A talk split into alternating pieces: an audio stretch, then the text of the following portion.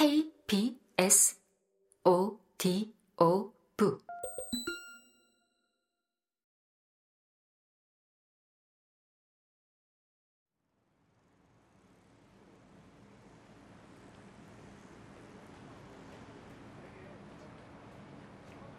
교환학생 프로그램으로 나는 한국어 학당을 다닐 수 있었다.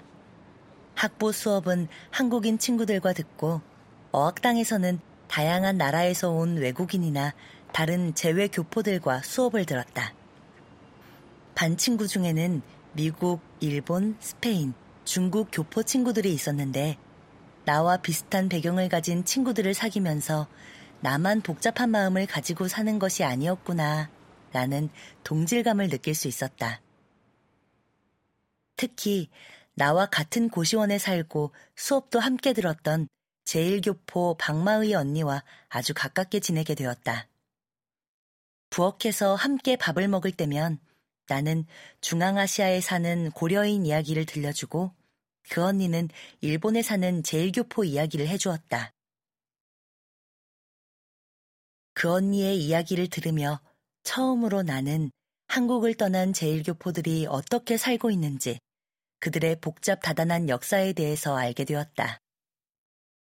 그것은 나 개인의 문제라고만 생각해온 재외동포의 정체성 문제를 보다 넓은 시각에서 바라보게 된 계기가 되었다. 내가 제일 동포사에 관심을 많이 보이자 나중에 그 언니의 어머님께서 일본에서 작은 선물과 함께 옛날 영화 포스터 몇 장을 보내주시기도 했는데 당시에는 그게 뭔지 알지 못했다. 하지만 나중에 알고 보니 그 언니의 어머님이 일본에서 위안부 할머니들의 스토리를 카메라에 담고 아리랑의 노래, 침묵, 일어서는 위안부라는 다큐멘터리 영화를 만드는 제1교포 감독인 박수남 씨였다는 사실을 알게 되었다.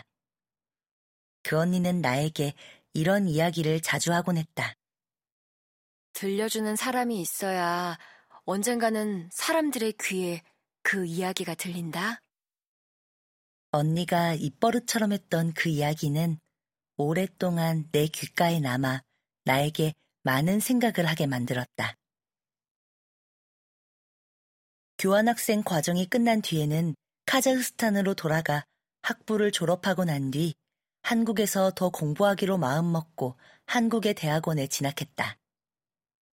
대학원 전공은 국어학을 선택했는데 대부분의 사람들은 내 선택이 조금은 의외라는 반응이었다.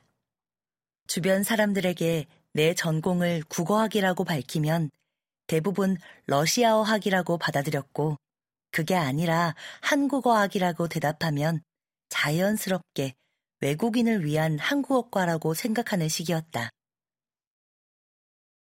사실 나 역시 그렇게 생각하는 것이 자연스러운 반응일 것이라고 생각한다. 한국어를 모국어로 하지도 않는 내가 한국어를 학문으로 깊이 있게 연구한다는 것이 어쩌면 어불성설일지도 모르기 때문이다. 하지만 그럴 때마다 나는 제일교포 박마의 언니의 말이 떠오른다.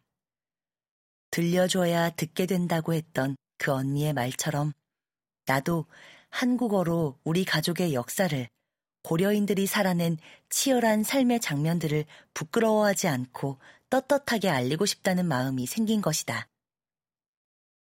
부족한 언어 실력에도 불구하고 동포 관련 공모전에 계속 도전하는 이유도 바로 그것이다.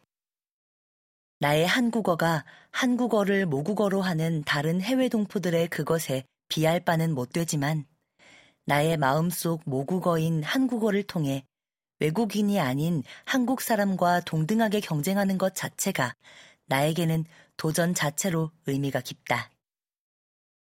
지금은 과거에 비해 많이 알려지기는 했지만 20, 30년 전만 해도 한국에는 고려인 역사에 대해 잘 알지 못하는 사람들이 대부분이었다.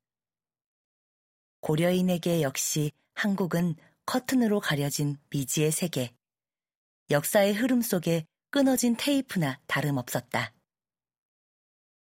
사실 내가 아주 어렸을 때는 할머니와 할아버지께서 옛날 이야기를 많이 하지 않으셨다.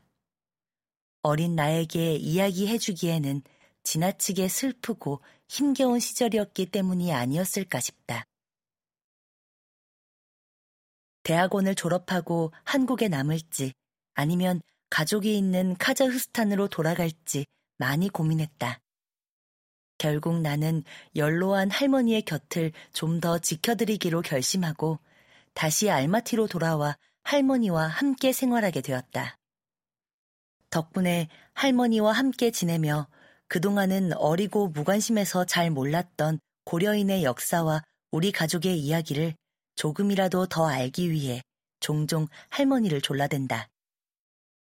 그럴 때마다 할머니께서는 귀찮은 손녀의 인터뷰 요청에도 싫은 내색 없이 조각조각 흩어진 본인의 기억의 숲을 더듬곤 하신다.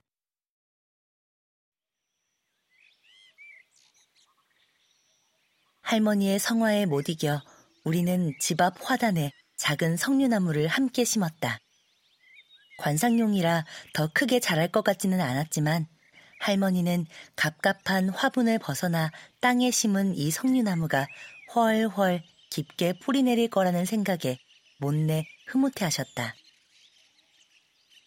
이것은 어쩌면 역사의 폭풍우 앞에서 정착하지 못하고 떠돌아야만 했던 자신을 비롯한 다른 고려인의 굴곡진 운명을 이 작은 나무 하나가 보호해 주기를 염원하는 마음이었을지도 모르겠다. 나무를 심으며 어린 시절 할머니와 함께 살았던 시골집이 떠올라 한동안 추억에 잠길 수 있었다. 추억 속의 석류나무가 나와 할머니를 행복한 시절로 데려다 준 것처럼 할머니와 증조 할머님에게도 각각 연해주와 한국에서 보낸 유년 시절의 추억을 연결하는 저마다의 나무가 분명 있을 것이다. 나의 증조 할머님과 할아버지는 결국 이영만리 타국에서 눈을 감을 때까지 꿈에 그리던 고향 땅을 밟지 못하셨지만 고향에 얽힌 행복한 순간들을 떠올리며 운명의 연속성을 느끼곤 했을 것이다.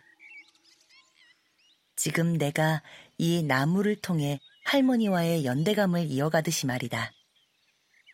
되돌아보니 나도 다양한 나라 출신인 동포 친구들도 역시 뿌리가 같은 나무를 떠올리며 우연인 듯 운명같이 한국을 찾아가게 된 것이고 만날 수 있었던 것이다.